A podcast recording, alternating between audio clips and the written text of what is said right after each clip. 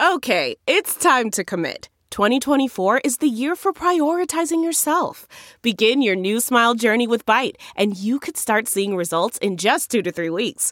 Just order your at home impression kit today for only $14.95 at Byte.com. Byte Clear aligners are doctor directed and delivered to your door. Treatment costs thousands less than braces. Plus, they offer financing options, accept eligible insurance, and you can pay with your HSA FSA. Get 80% off your impression kit when you use code WONDERY at Byte.com. That's B-Y-T-E dot com. Start your confidence journey today with Byte. Delve into the shadows of the mind with Sleeping Dogs, a gripping murder mystery starring Academy Award winner Russell Crowe. Now available on digital. Crowe portrays an ex homicide detective unraveling a brutal murder he can't recall. Uncovering secrets from his past, he learns a chilling truth. It's best to let sleeping dogs lie. Visit sleepingdogsmovie.com slash Wondery to watch Sleeping Dogs, now on digital. That's sleepingdogsmovie.com slash Wondery. What is up, Gypsy Gang? We are back. This has been a long time coming, unfortunately, uh, but it's for a good reason. Uh, we have been busy. We just moved down into Burleigh, and this is like where the permanent home of the podcast is going to be for the foreseeable future. I need to read out the ads as I do each and every week. Um, and we have a new sponsor on board for the show this week. But every time a new advertiser comes on, I really want to reiterate the fact that I'm just not trying to sell this shit out. I really want to believe. I want you guys. Basically, it's like I want you guys to buy what we're advertising because it is good. Essentially, like that's really the long and the short of it. This company that is on board with us now is a company by the name of Ridge Wallet. And it's a really cool story. Uh, the guys reached out and they said, "Oh, have you heard of this company?" I was like, "Actually, I had one of your wallets in the US, but I fucking lost it." And I was devoed and I just I never ended up getting another one but I really liked it. It's a minimalist wallet. Um, we've posted some photos to our Instagram. Uh, it's a minimalist wallet and it's got the uh, RFID um, protection so people can't like scan your cards. Uh, it's made out of either titanium or carbon fiber. Basically your cards go in it expands out um, as your cards go in and the wallet is basically the size of a business card. It's just the thickness uh, changes as you put more cards inside. Because let's be honest, with when it comes to a wallet, like receipts should be given to your tax folder, like whatever folder you've got. Let there's no reason you should like put a receipt in a wallet and just let it sit there, and then you end up with this ridiculously fat wallet of receipts. And I'm guilty of it until I got my new Ridge wallet the other day. Like that's what I did, and I went through my wallet and I took out like three cards and a little bit of cash, and that's it. I'm like, dude, this is ridiculous for this weight that I've been carrying around. You just don't need all that shit, and you especially don't need to be holding onto receipts for months and months like I do. And I know everyone does it. Uh, so with the Ridge wallet, super minimalist. Uh, it's this. It's literally the outline of a credit card, but it's just a little bit thicker. Um, I've got the titanium version, uh, which you'll see on our Gypsy Tales Instagram at Gypsy Tale Podcast. Um, and yeah, it's it's really cool to have one of those again. So it, would, it, was really cool when the guys reached out and and were like, "Have you heard of this?" And I was like, "Man, I loved that product." bit of background they were started as a father son company funded by kickstarter uh, and now they're killing it but it's just because every now and again a couple dudes have a really good idea that solves a problem that you didn't know you had so yeah, as uh, as a favor, as a gift, make this whole process a little bit easier. Uh, you can get free worldwide shipping, and you can also get 10% off uh, by going to ridgewallet.com slash gypsygang and use the code gypsygang as always, uh, and you can get yeah that free worldwide shipping and 10% off. The next ad is to the homies at Knobby. Uh, I am going to Thailand, uh, sorry, Vietnam tomorrow, uh, like I alluded to at the start of this. I'm going for 10 days and I'm taking 10 knobbies with me. That is 10 months uh, of your subscription, I'm going to have fresh duds every time I swing a leg over that damn motorcycle because uh, we're riding from the top of Vietnam to the bottom or the bottom to the top, whatever that. It's like the top gear tour. Uh, so we're doing that. I'll have my girlfriend on the back. Uh, she will probably be in Knobbies as well. I'd say there's actually a very, very good chance she will be in Knobbies the entire time too. Um, but yeah, besides the point you can go and join the Knobby Nation at knobbyunderwear.com.au. 20 bucks a month gets you a fresh pair of deadly duds. Um, and yeah, this has been a partnership that has been really, really good for us. And it has also been really good for a lot of the Gypsy Gang. A lot of you have subscribed, and I get a lot of feedback. I get constant feedback uh, through Instagram about how good the undies are, how pumped they are. Again, I'm not out here trying to sling shit. Uh, it just uh, just suck. It'd suck. I'd hate to be here and just be bullshitting, and then people be like, dude, fucking underwear is shit. Why'd you sell me this shit? Um, but that's not the case. Literally, I don't get that, and it feels good because I just, yeah, I don't want to be doing that. I don't want to be selling garbage. As well as these two legendary companies, we are also brought to you by the homies at Boost Mobile. Excuse me, at Boost Mobile. Uh, and I just want to give these guys a quick shout out uh, for what they have done uh, with their new uh, V8 supercar team, uh, stepping up, becoming a title sponsor, and supporting two uh, up and coming, I guess you could say, stars in the making. Uh, and they've got a really big emphasis on like kind of creating a name out of these guys and making making it a lot about the drivers, not just the not just trying to get a logo on the car. Um, and I think that they sort of do the same thing with the podcast in a way. They're not as interested in what logos are going to be where and, and how we read the ads. It's uh, I think it's more of like a support thing. They get that this is, I guess it's like relevant to the culture, and you know it's not, it's not just like a service kind of deal. Like this podcast does you know, offer something to people, I hope.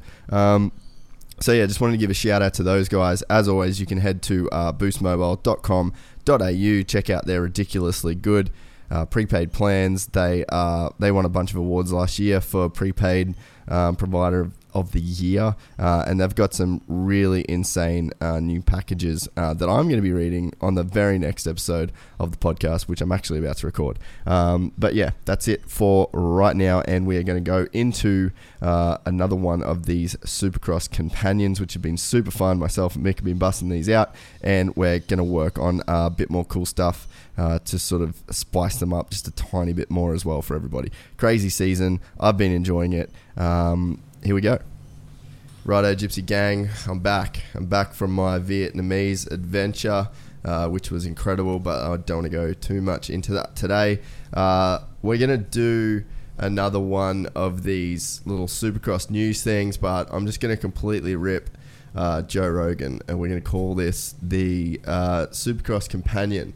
So basically, we'll start doing a little bit of these. We might even carry it into motocross, but it seemed like people enjoyed the first one, um, and we actually got featured in the new Red Bull Moto Spy series, which I thought was pretty cool. Uh, I'm joined in studio by my producer and the Gypsy Tales producer, uh, old legend himself, Mick.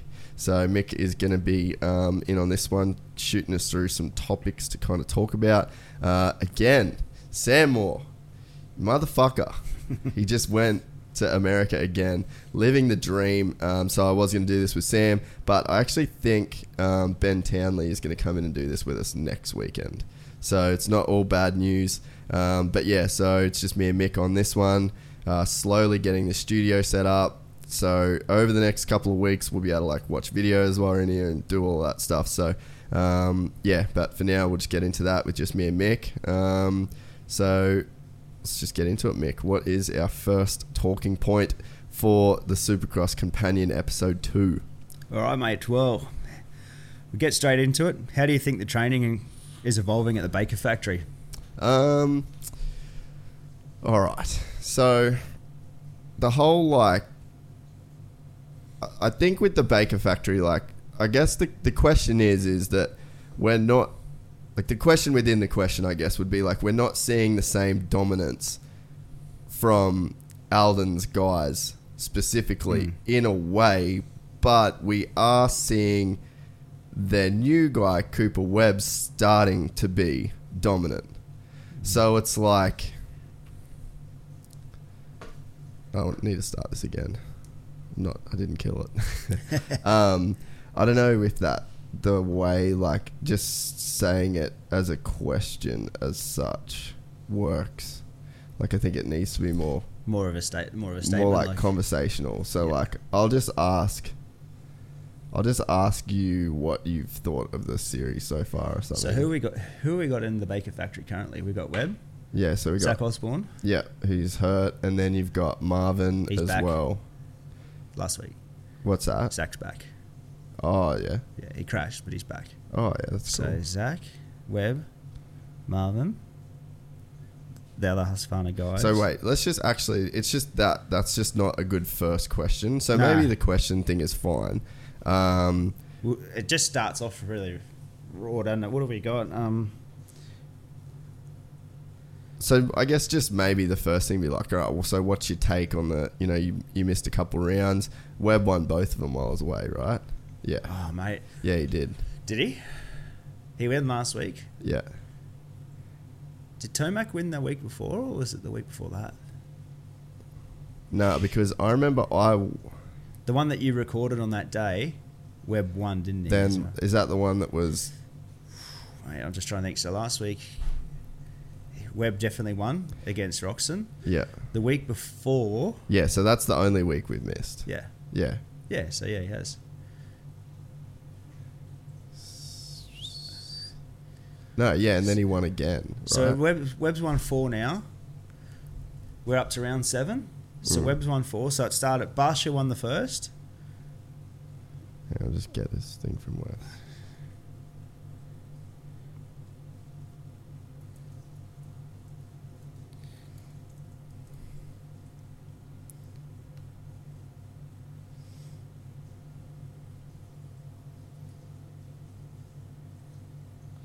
All right, so just start. Let's just start with the whole. Um, just be like, damn, it seems like Cooper Webb's on a roll. Like, basically, that's what we'll do. Yep. But I'll just see last weekend's results. Yeah. So last weekend was Webb, Roczen. And was that the one where it was super close? Yeah, point two eight. The closest So ever. yeah, that's all we've missed. Yep. And then today. Then today, yeah, Detroit. So last weekend I think was Minnesota. So yeah, just say like, all right, so Minnesota. was it Minnesota? It was, I think. Yeah. Yeah. Just say like the closest race in Supercross history, or like, Was it Minnesota? well, just say last week. Yeah, last week. Yeah. All right. All right, so I'll just do like an intro again. All right, Gypsy Gang, we are back for what I'm going to call just a complete rip-off of Joe Rogan and his fight companion. We're just going to call this the Supercross companion because that's what it is. So this is a Supercross. This is a companion, little buddy to help you get through the Supercross series. Uh, we're just going to be speaking on, I guess, the current events. As we go forward, I would like to. We're, gonna, we're supposed to have Sam in here again, and I just need to get Sam, put me on your Google Calendar, please, because I just don't know where you're at in the world. Um, I thought we'd be able to make it happen again with you, mate, but turns out you're in the US again on uh, fist work. So it's just me and the Gypsy Tales producer himself. Big Dog Mick is uh, in studio, so he is going to be uh, feeding feeding us some topics uh, to sort of uh, speak on. Um, and then I think we have Townley in the studio next weekend. So we might even actually watch the race with him next weekend. So anyway, we're trying to figure it out again. Um, I said it before, but still figuring out the new studio. Um, but so far, pretty pumped on it. Uh, Mick, what is your thoughts on the Supercross series so far? Last weekend was a fucking doozy. Well, yeah, absolutely. Um, we're in probably one of the tightest seasons that we've we've seen for a fair few years. Last weekend's finish came down to 0.28 of a second, which is nothing. I wonder Um, what point two, like, was it point zero two, like zero zero two? Two. Yeah, Yeah, two tenths. like what does that even look like? You know what I mean? Like if you had to put that close of a finish into perspective, what does that even look like? Like, what are some comparisons you could actually draw? Like hmm. that that kind of time is like world record swimming kind of increments. Absolutely. You know what I mean? Like there's not motocross and supercross doesn't normally come down to that. No. There was nothing, literally nothing in that win, which like I guess man that sort of segues into almost another topic of like Ken losing by that. Cuz he had he he really had that whole race. Like we saw Tomac go down at the start Yep. and then Ken just out in front.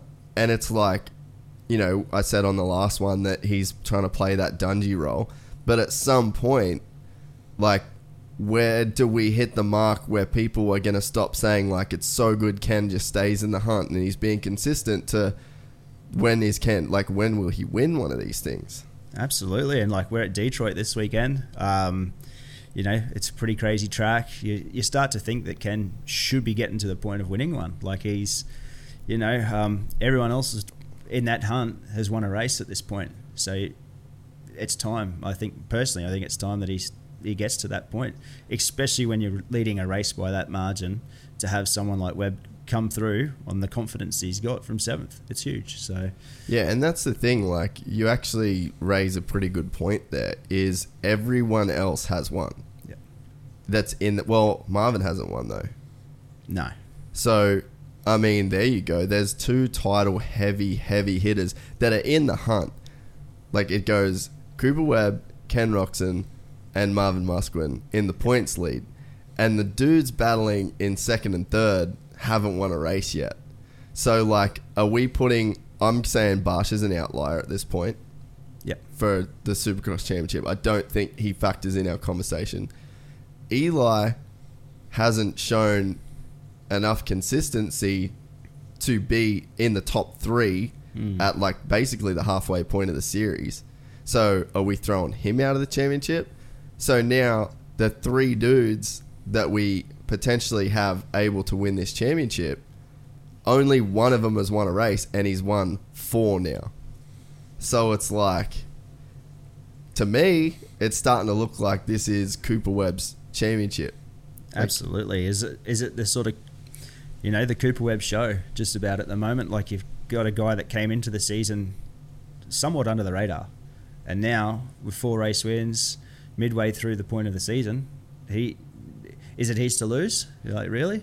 Well, it, you, I think you have to say it's Cooper Webb's championship to lose as of right now. But the crazy thing with Cooper is that Cooper Webb is not the kind of guy that will think that this is his to lose.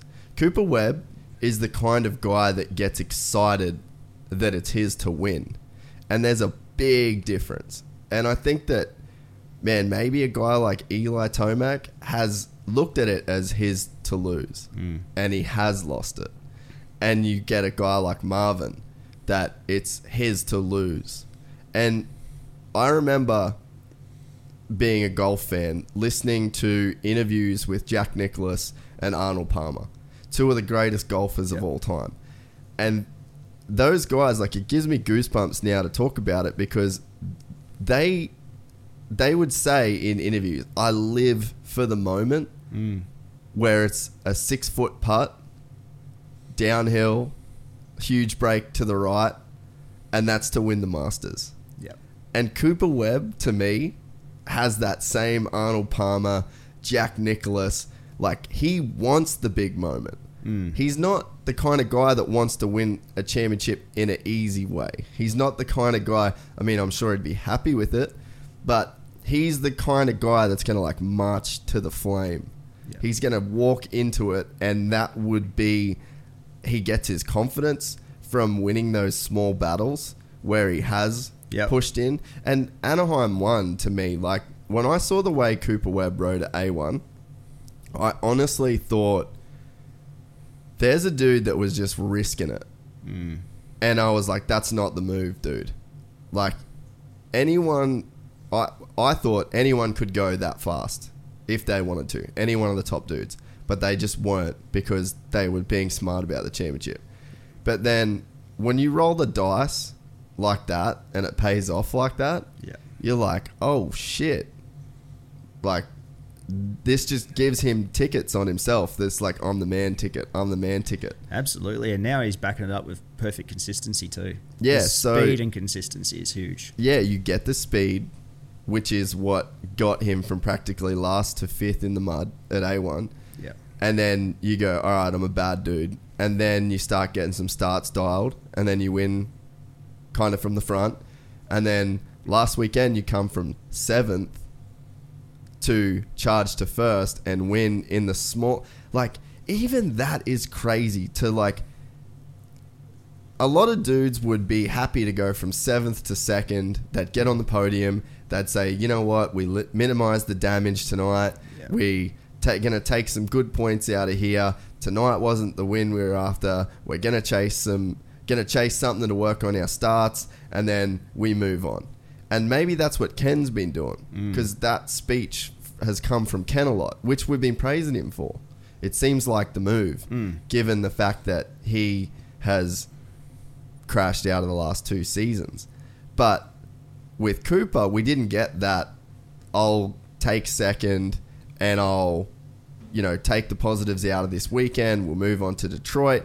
No, he went for it mm. on the last lap and he won with the smallest margin of victory in Supercross history. absolutely. And what that does is that is the biggest slap in the face of Ken Roczen. Because Ken has been the guy that has just been taking the seconds.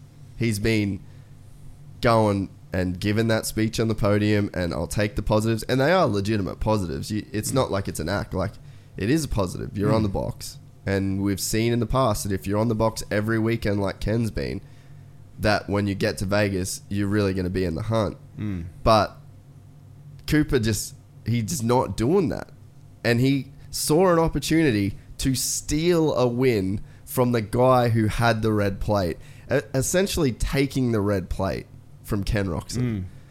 It's like that's a gangster move, Absolutely, it's a game changer for it for the series. time, big time, and it's like I get worried now that Ken is going to be in this headspace where he is going to doubt his ability to win. If you can't win from the front when Eli crashes and Cooper Webb's got a seventh place start, then can you win at all? Mm. You know, and I mean, right now, the media is praising Ken, and it's the same thing that I said last week for this consistency, and it could still be the move. Like, that could still be what wins him the championship. We don't know yet. But there will be a point where the media will start asking questions, and that's just like the media is like the first people that will be the elephant in the room. Mm. And the elephant in the room will be in Ken's mind as well. Everybody has that. Every athlete, everybody has that elephant mm. in the room inside their mind that will say, Can I win? And races like last weekend, where Coop come from seventh to win, and like, why did why was Ken leaving the door open like that? Like, surely he knew Well, that the- he was there. the experience of Ken Roczen is huge. He, like last corner of a race, the board would have been saying that Cooper Webb's on a charge. Like he's come from seventh through the pack and beaten everybody. Surely he would have known at the last corner that Webb's going to be there, and that was a big. Whether or not it was a calculated mistake or running some form of risk, um, that that's got to play part into the last half of the season. That's going to bring up some sort of flashback to him if it comes down to Vegas or something. It has to. So it's going to be very interesting to see. Yeah, it's it's just I don't know. It's just weird to at the level like Ken Roczen is a world champion. Yeah. Ken Roczen is an AMA champion. Like it just that race was won. Yeah. Like Ken, you just won your first race. No, you didn't. Hold up. Mm. Photo finish and Cooper got you. And it's like it's just a bowl turn. Just go to the inside, protect the line, Yep. and roll the fucking finish line if you have to. Like, it just does. It doesn't. I mean, it's easy for us to say, but it to me, it's not like there's any. It's like if you're going and it's a the last. Let's say there's a whoop section, and then a ninety degree turn, and then the finish line. Like a run through the whoops, you you can't fault a dude if they like just don't get the run through the whoops. There's like 18 or 10 or however many whoops there is. There's like obstacles in your way that have potential every time to upset your bike to the point where you might miss a line. Like I get that. But just in a simple bowl turn hmm. with one corner to go, like I don't think I think even the armchair warrior of me and a guy that's like I am friends with Ken, I just I don't see why you would lose that race. And like you said, that could be like a massive momentum shifter in the hmm. championship. And we said before, Coop runs on confidence. There is no one in the series that has more confidence than him right now. Absolutely. And if we look back at the the last few years, we look at Roczen, we look at Tomac. They're guys that have got genuine speed. Mm. Like has Webb joined that? Like he's got consistency obviously for four wins, but now he seems to have the speed to match as well. Is that something that you see as well? Well, you can't come from seventh to first and not have Yep. speed. Like at that point, you're the fastest dude on the track. Mm. So, I mean, yeah, like he he has to have speed, and he he knows he has the bike, and maybe maybe there's a thing like I know we'll we'll talk about the whole training stuff next, but like now he has the whole Aldon thing, and it, he's he said it's because of his fitness, but I mean he was a beast on a 250, and I don't think the old program that he was on with Swanepoel was like a worse program than Aldon's or anything like that. Like all those dudes were killing it, but there's a difference. There's a massive difference in being fit for a 450 and fit for a 250, and it's not only the fitness in terms of the longer motos on a bigger bike with more weight, everything that a 450 brings at that, uh, like the intensity that a 450 brings. Then you add in the competition that the 450 brings. Like there's so many elements Yep. to the whole fitness puzzle that I think that it wasn't so much that his last program wasn't good. I think it just takes time to adapt. He was injured last year. So I think that he's got the fitness, which I think he would have had whatever program he went on. But obviously, Aldon's program has been proven. Um, but yeah, it's just more now. It's just a time thing. He's had more time. He's obviously super comfortable on the bike. Um, and I mean, it's just like the puzzle pieces have just slotted together for Cooper Webb. And like, it's been the cra- it's been a crazy season. Mm. Like it's so close up until now. There's so much unexpected narratives have played out. Anderson's out, champ's done. Barcia wins the first round, crashes out essentially of the championship when he missed those rounds. Kenny's up there in the Dungey role, and Marv just hasn't really showed up yet. Absolutely. And if we we touch on the Marvin thing, we look at um, for race most race people to beat your teammates the biggest thing to, to do. How must his confidence be feeling currently? He's been obviously the Dungey years. Now you've got Webb coming in. Do you feel that he's riding on confident Marvin is, or what, what do you feel about Marvin that? would feel like shit Yep, right now. absolutely. Like, he was cool with the Dungey thing. They were really good friends. They still are really good friends. And Marv was leaning on that whole second rider thing. And maybe that has become a bit of an Achilles heel in his career.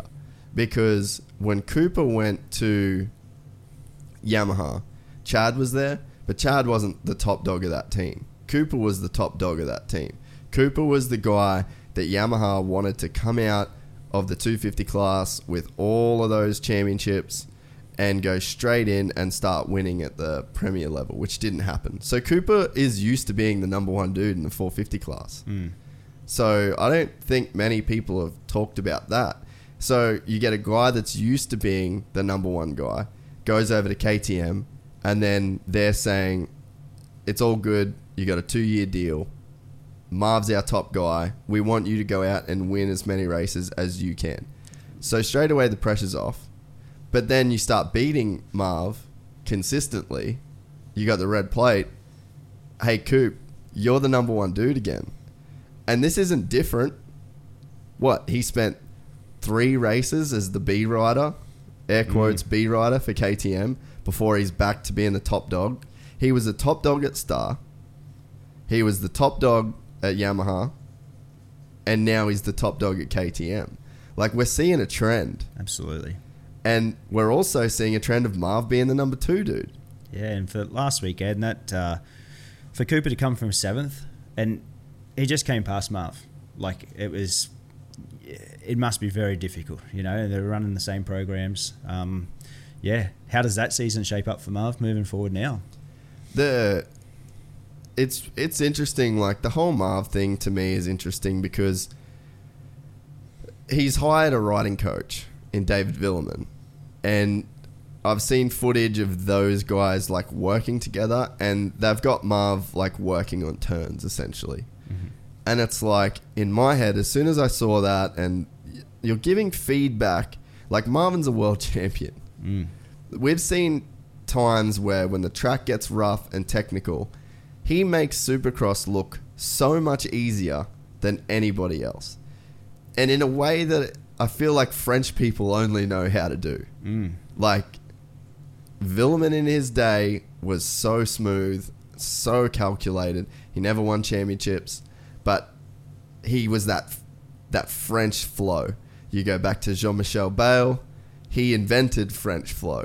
Mm. Then you go to Christophe Pourcel, takes the French flow to a whole new level.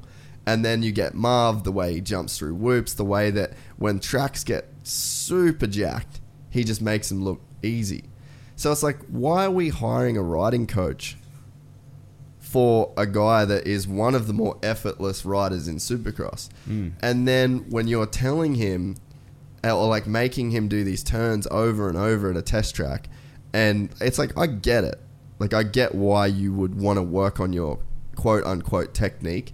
But at the top level, when you're the number one rider for the number one race team in Supercross, I, I'm not for yes men. I, I just don't. I think you need people that keep it real with you. But in the sense of Marvin having a riding coach telling him that he's not doing turns right or that he should be doing this, like that dude's got enough to worry about. Why hmm. are we muddying the waters right now with another dude? So you've got Aldon, and Aldon semi acts as a riding coach sometimes too. Or like when I've been at the baker, the baker's factory, and I've seen them interact. Like he is telling them lines. He is, and he said he knows that he's not a professional motocross rider. So like, I don't think he's ever fully felt comfortable in that role. Maybe he wants someone that is more accredited, which David Vuillemin obviously would be. Mm. But at the same time, like, why? Like Marvin is this is a, I think a make or break year for Marvin. Yep. Like last year, he was the A dude, and he had a great year. Didn't win the championship, and then this year, the A guy has just been booted by the success of Coop. So it's like this is a make or break year. He's a long time KTM dude. He knows that bike better than anyone that's on one right now. He has hmm. all the resources, and I just think that by bringing in a riding coach at this point in your career, I'm like, dude, you don't need to learn how to ride. Hmm. Like Chad said on the podcast with us here, like he doesn't even ride that much a lot of time. It's like these dudes know how to ride. That's not the missing piece of the puzzle. So I mean, I just I don't know. I don't know what it is, and I don't know where like we go from that with Marv. Well, we've brought up, you know, we've touched on the Baker Factory a little bit, conversation, in conversation. Do you think there's something with that program? Um, obviously, Marv's been on that for a fair few years now. Um, ha- has it got to a point for Marvin that it's plateaued for him there, or is is there something with that? Do you think? I just think that the whole. so we've got some competing camps, right? Yep. In this whole ecosystem of training camps, and it was invented by Aldon, which is the Baker's Factory. So right there, he's basically got an exclusive deal with Husky and KTM. So all of those dudes have that program available to them. Marv takes it up. Cooper's there. Zach Osborne's there. Um, and then we've got some of the Troy Lee dudes there, I believe. Um, Jordan Smith, who has that same option available, same deal. He can go and ride at Aldon's. He chooses to ride at MTF, which is in Georgia, right near Ricky's, Tallahassee. It's like basically like two Ks away, but it's separated by the Florida Georgia line. And Jordan chooses to ride at MTF. So I wonder with the whole training program deal if Aldon was just so ahead of his time and now we've seen this period of like when did he really come into the sport prominently? It was maybe like 2004. Four or five, yep. So we've had like 14 years of people to figure out what he's doing. And I think that what's happened now is we've got to a point where these guys have facilities. I mean, all the dudes at the top have been on Aldon's program, really, except Tomac, who's always done his own thing in Cortez, Colorado, with his ex world champion mountain biking father, John Tomac. So their program's solid, and they're over there doing their own thing. But in terms of everyone that's at that top level, they've all been on Aldon's program. And I think that what you're seeing now is a guy like Ken, who he was there, he won a championship on Aldon's program, has now gone off to the Moto Sandbox, which was formerly the Nest, formerly Villopoto's, formerly Langston's. So he's like taken what he liked from Aldon, I'm assuming, and what he didn't like, and has now formulated his own deal with his brother in law, Blake Savage, who was also a super talented rider when he was racing amateur. He, he did some pro stuff, I'm pretty sure, but I just don't. I think once he got there, he decided that he wanted to go study in, in uh, the sport stuff instead. But they've now got their own deal. And then you see riders like Chase Sexton on that program, uh, Adam Cianciarulo. So you've got like this whole group of dudes that is now riding out of this new Moto sandbox with Ken as like this figurehead dude that they look towards. And if you look at Ken, he's like shaped like a Greek god. So like the fitness side of what Ken's doing is Yeah. I don't think ever really been doubted. So I think it's just interesting. I think Aldon had this secret source that it wasn't like that secret. There was no, you know, it's not like you can't follow his program, but it's like Aldon was the first dude to introduce that style of training. And we're now 14 years into the Aldon era. And I just think people have, A, people have been on that program and moved on and have taken what they liked and dropped what they don't. Mm. And then I think that there's just been enough time. It's been so well documented. Like, how many times have you seen training? How many times have you seen dudes doing workouts? You've seen the exercises. You've heard Aldon talk. Like, I just think now we're at a point where people know exactly what's going on with that program that it's like Aldon was so far up here when he first started and it's taken this long for everyone to catch up. And it's almost like these dudes are just all running at such a high level. Like Baggett is fit for 20 we've seen that. Mm. Cooper's one Eli's one Marvin Ken are right there so it's like I don't think that the whole fitness thing is like as much of a secret as what it was when Aldon first come in. He changed the game and now everyone has bought that standard. But I think what's really interesting is the whole Jordan Smith at MTF thing. Like Abs- he's a dude that just hasn't done the Aldon thing when it's available to him. And having the option, obviously, and the success that's been through the Baker factory, do you think that comes from like loyalty to the facility, or what? What do you think drives that? I honestly don't know, but Jordan Smith has been at MTF for like almost his whole life. And it would be super hard to leave. Like, you want to talk about a comfort zone? Like, you've basically lived there since you're a kid, and there's people around you that have put so much effort into what you've mm. done your whole your whole life. I don't see it being easy to leave that. And you look at Ken leaving Aldon, that was like a two year deal. You know, they worked together for two years, didn't like it, moved on. Can you imagine like 10, 11, 12 years and then trying to like break up the band at that point? Family. You, they would Yeah. be family. Yeah. Like Jordan Smith would have spent more time at MTF than in his own house with his own family. And then you expect him to leave because now there's a deal with Aldon. Granted, Aldon's one of the best trainers in the world and has the most wins of any trainer ever. But is that enough to essentially break up a family of Jordan and MTF? But I mean, is it the best move for your career? Absolutely, and like moving forward, there's a lot of hopes on Jordan Smith with that team.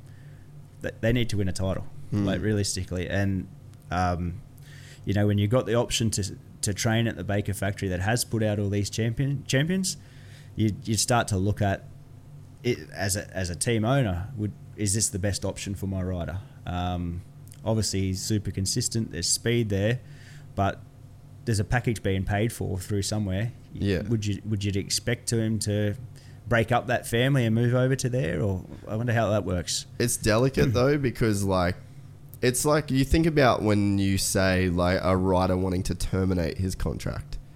You can't you like you never see teams keep a rider that wants to go. You know what I mean? Yep. Because riders don't want to be uh riders we just had some traffic sorry guys. Riders don't want to or team managers don't want riders riding for them that don't want to ride for them and i think that same thing would apply for trainers. Mm. Like a team wouldn't want to ride a training with a guy he didn't want to train with. I think that they would force the issue if it wasn't working in terms of where he was at. But we saw last weekend if Jordan didn't have that crash, he would have been on the box and he was chasing Forkner down. So at this point, we're two rounds in. No one's hitting the panic buttons yet on Jordan Smith not having a race win. I think that, I mean, I thought, and I said on the last episode of this, that this was going to be Jordan's title to lose. And this could be the first one that comes the way of the Troy Lee KTM team. But Jordan made the mistake that I said Austin would make. Chase Sexton made the mistake that I said Austin would make.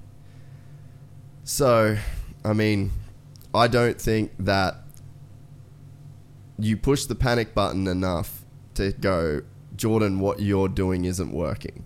Like, I don't think that's the case right now.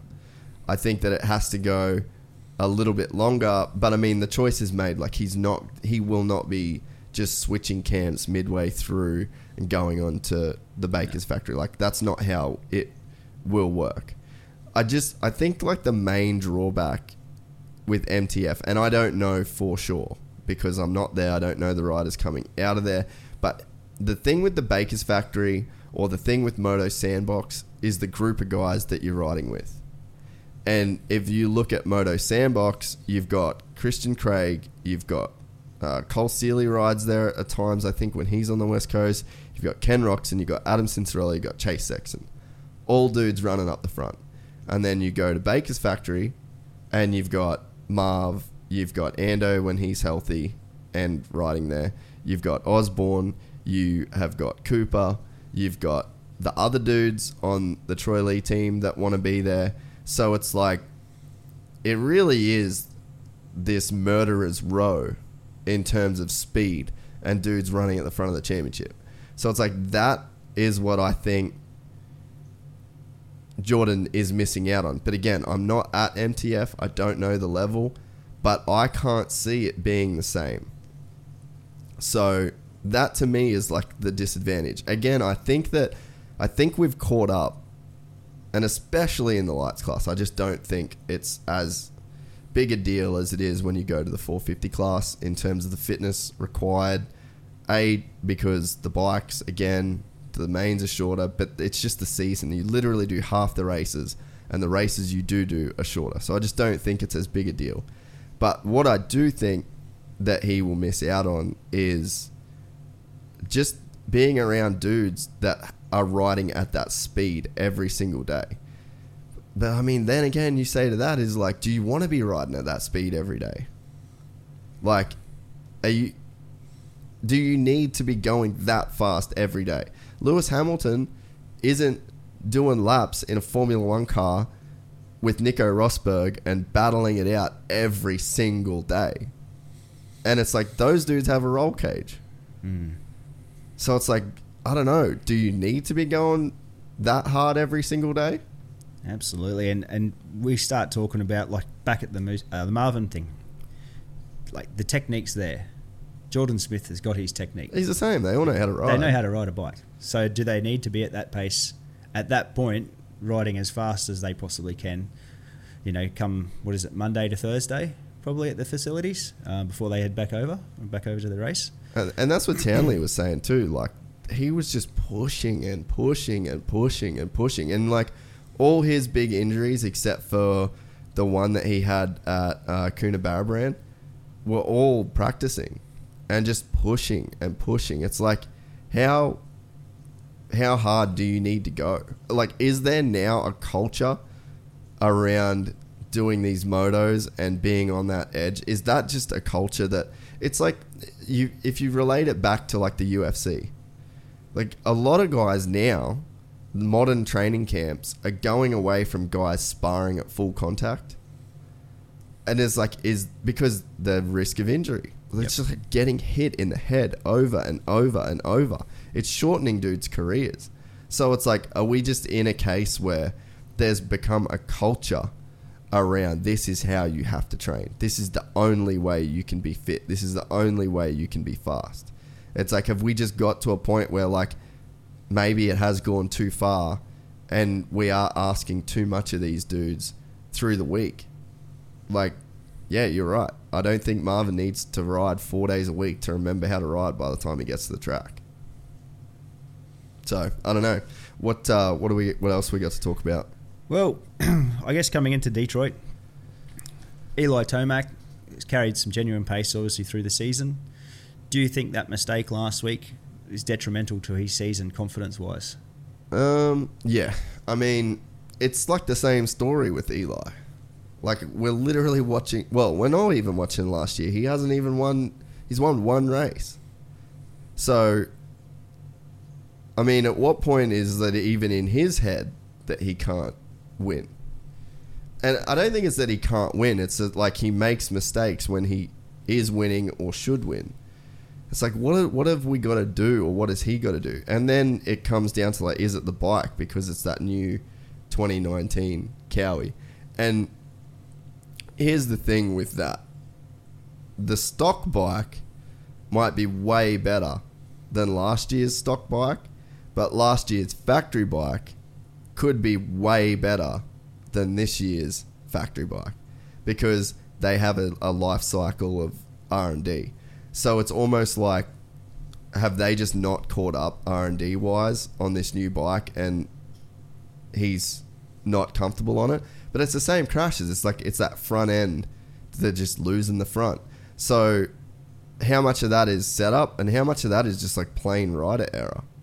Like it, you just come in too hot, you grab too much brake, and you lose the front. Like we're not seeing when Ken crashed and had his huge over the bars thing.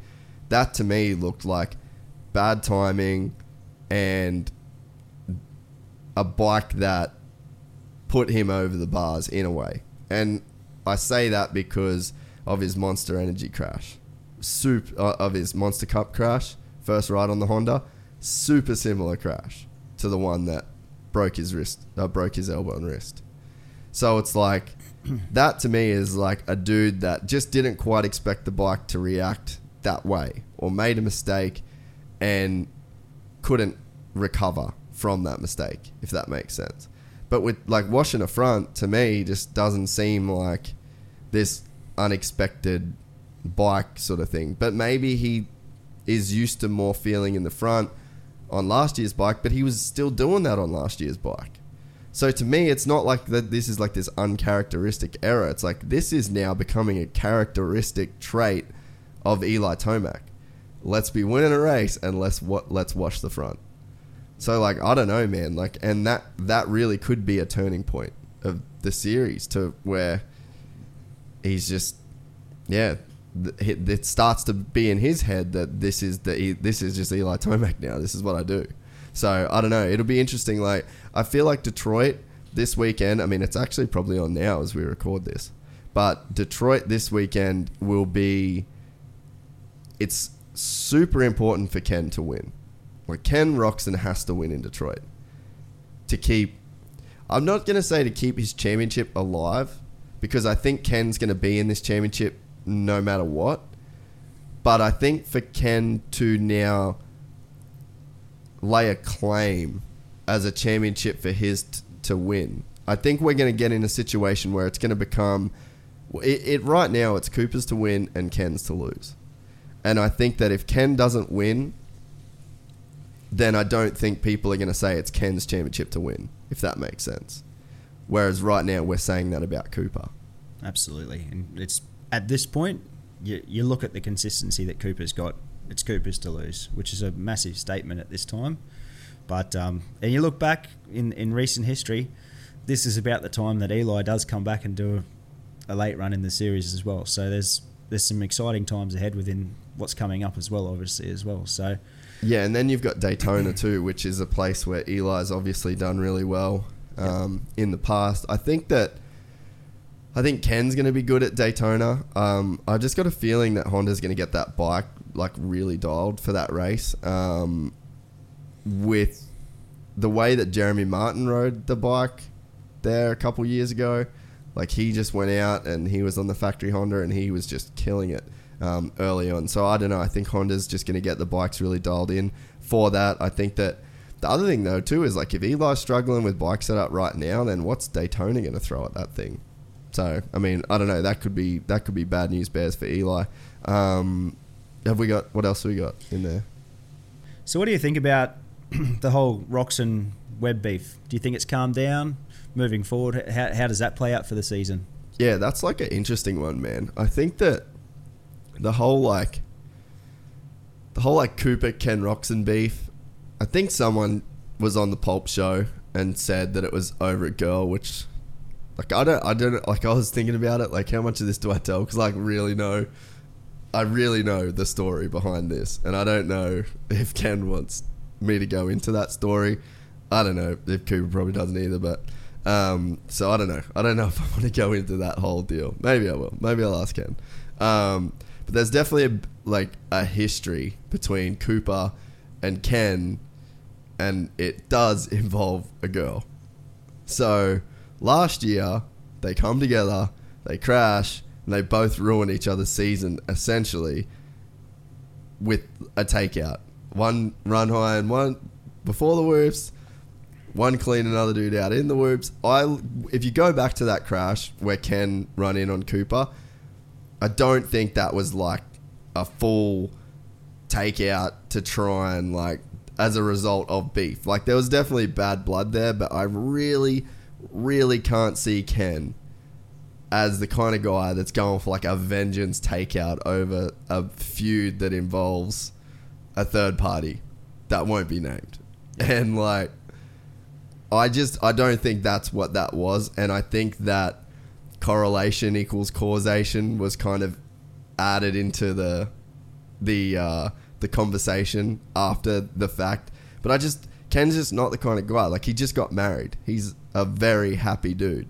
Like all that stuff is so far in the past, and I really cannot see Ken being bitter about that. But they're two athletes at the top of their game, and I think to be an athlete at the top of any sport, there's a certain amount of ego involved.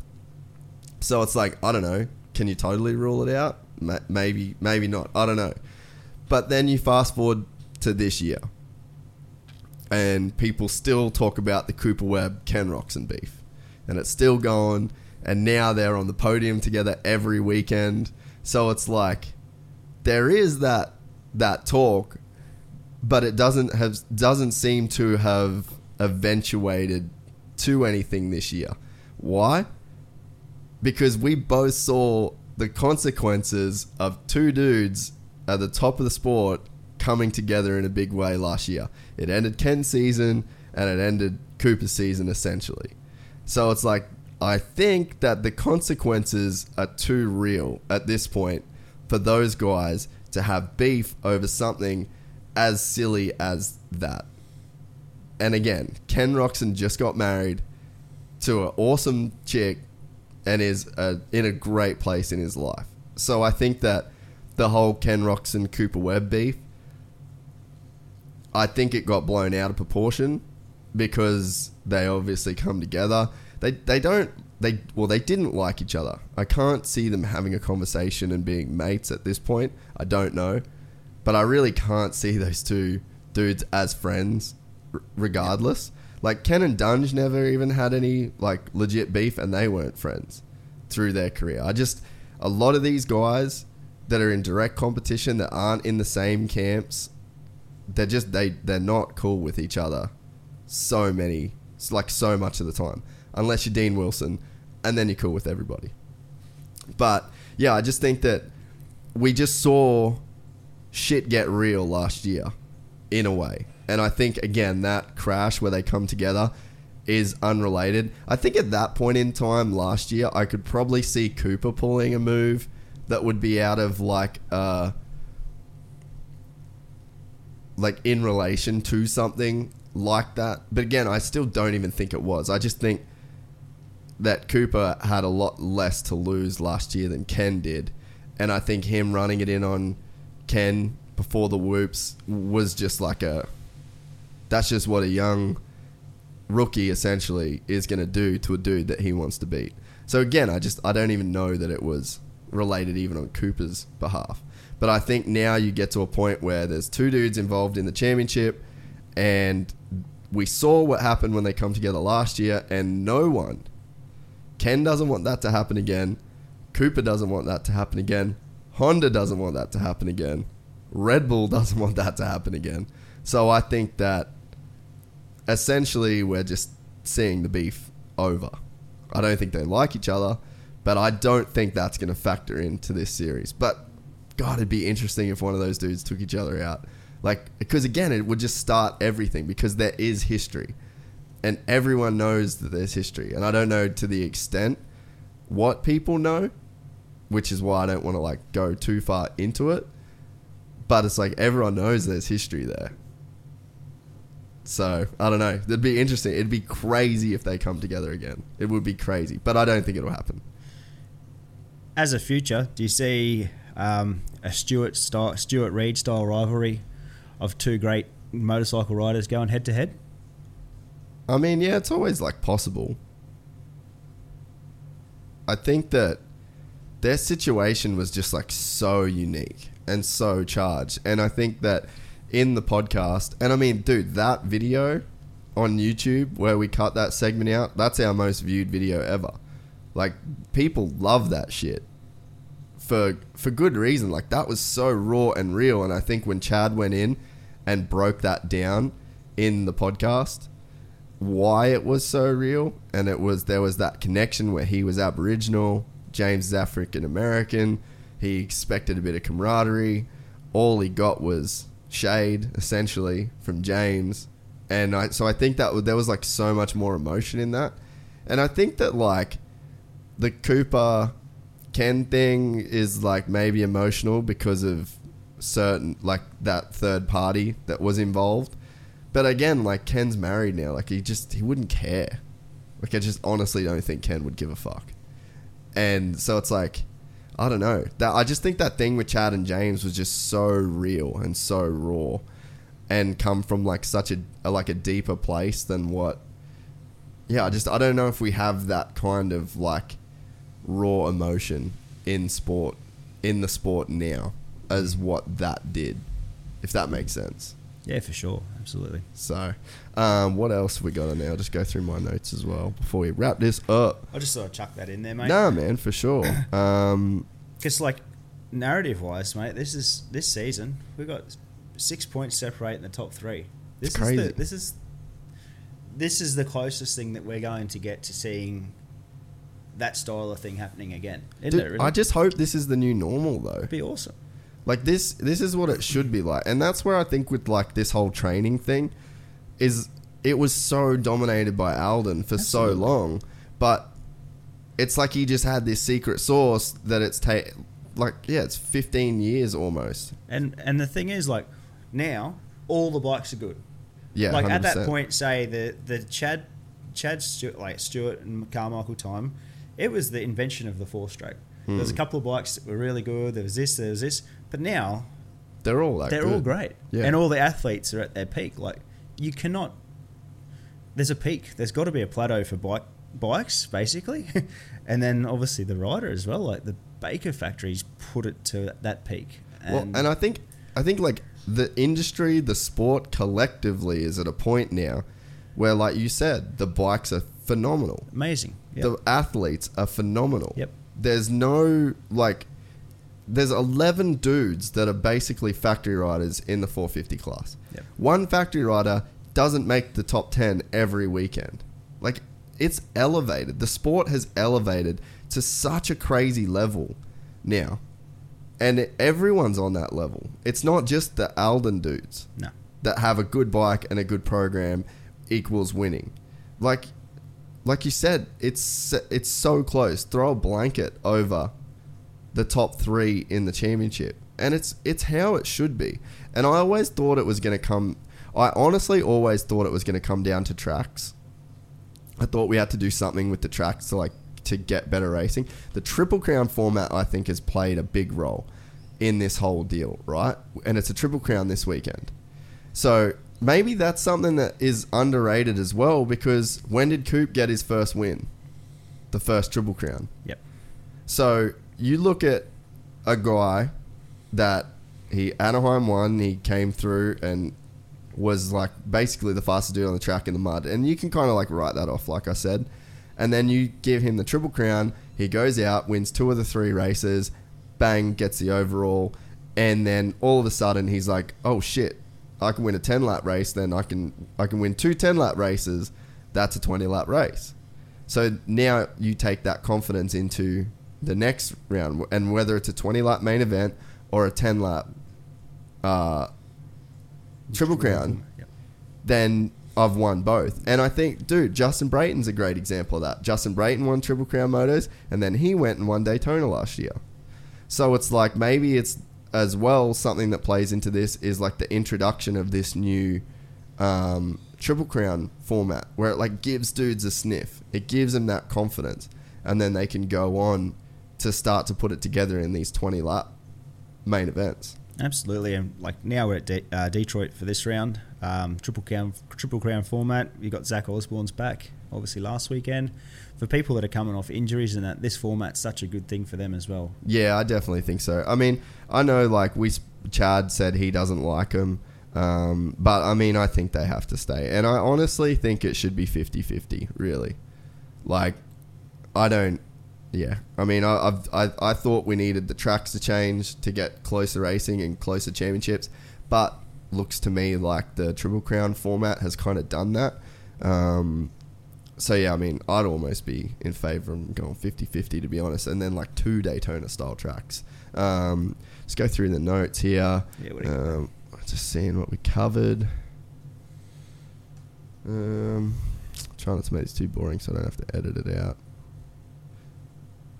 Yeah, I mean, really, like the story's just Webb, dude. Like Yeah. he's just insane Yeah, once he gets rolling, it's like we saw that in the 250 class. Once he gets rolling, see ya. there's no stopping. Yeah, it's over. And obviously, in the 250 class, you don't have the same caliber of dudes, you don't have the number of contenders, but slowly we're whittling it down to Ken and Marv in the top three. Eli almost feels like an outlier. Eli almost feels like the dude that's like yeah, he can win, but he's probably not going to win the series. That's what it's like feeling like. But everyone says the series starts at Daytona, and we've seen how good he can be there. But at this point, I don't have anything telling me that Cooper won't be that good at Daytona. And I know how the Baker's factory prepares for Daytona.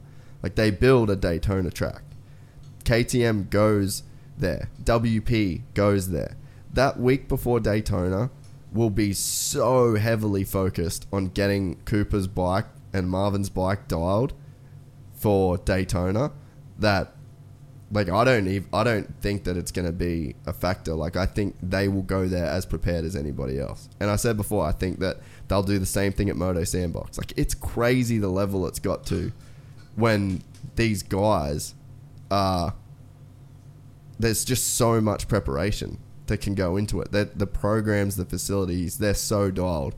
And yeah, I guess that's sort of what we were saying before. It's like everything has elevated in this sport now to the point where everyone is as good as what the Aldon program was. It was unique, and I just don't think it is now. I think everyone is on that level.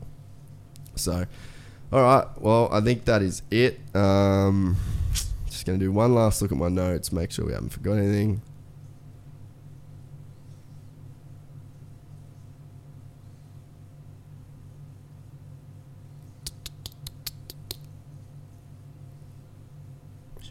Forkner. Forkner's a beast, dude. What do you think? He just he just killed it. Like I just thought he was going to make like I said before, I thought Forkner was going to make the mistakes that Jordan and Chase have done. But I'll tell you what, man, Chase Sexton looked so good and so did Jordan before they crashed. So, I don't know, but yeah, you've got um, you got a dude like Austin that's on fire. He said he wasn't even feeling good last weekend. Like he thought those dudes were going to catch him, they and pass him, and, and they made mistakes. I mean, he wasn't even hundred percent last weekend, uh, and still made it happen. Still got the win. So I don't know. It's still like it's early days. I think it's hard because you get to the east, and we're in like a rhythm of like we know who the contenders are in the 450 class. Like things have kind of settled out. So you look at the series through that lens of things being pretty well settled. And then when the East starts, I think we look at dudes that win two races and we look at them in the same way as we look at Cooper. So you look at that top level dude on the East and then you're you're looking at him in the context of like the whole championship, but they haven't had a whole championship.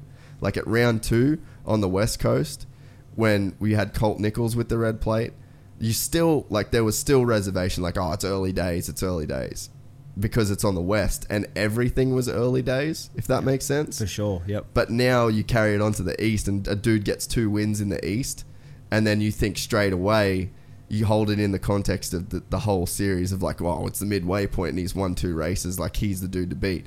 But I think we need to be conscious of the mentality that this is basic. It's the West Coast all over again. Two races, it just means nothing. But he looks good. He was super fast and he won even on a day where he didn't think he would. So I don't know. Could be bad news, but like I said, we just I think we have to just keep that early days um, approach for this run. So all right, I guess we'll wrap that one up. Uh, just bang on an hour, bust out a quickie for everybody. Everyone loves a quickie. Um, yeah, so this will be on YouTube. Maybe we'll chuck it on iTunes as well. Um, thanks for watching. And yeah, uh, the whole YouTube thing works well if you subscribe uh, like this video, um, and yeah, stoked. We, um, like I said, we're going to be working on getting this whole setup in here a lot better. Um, like I said, we did the Vietnam thing, which kind of put a halt to any R and D going on in here. Uh, but we're going to get it better. We'll have some guests on, and we'll be watching some stuff on TV. We'll actually, yeah, we'll be able to go a bit deeper into these uh, and not just talking, which I think will be fun. Uh, so everybody, thanks for watching and thanks for listening, and we will be back with another Supercross companion very shortly. Uh, thank you all.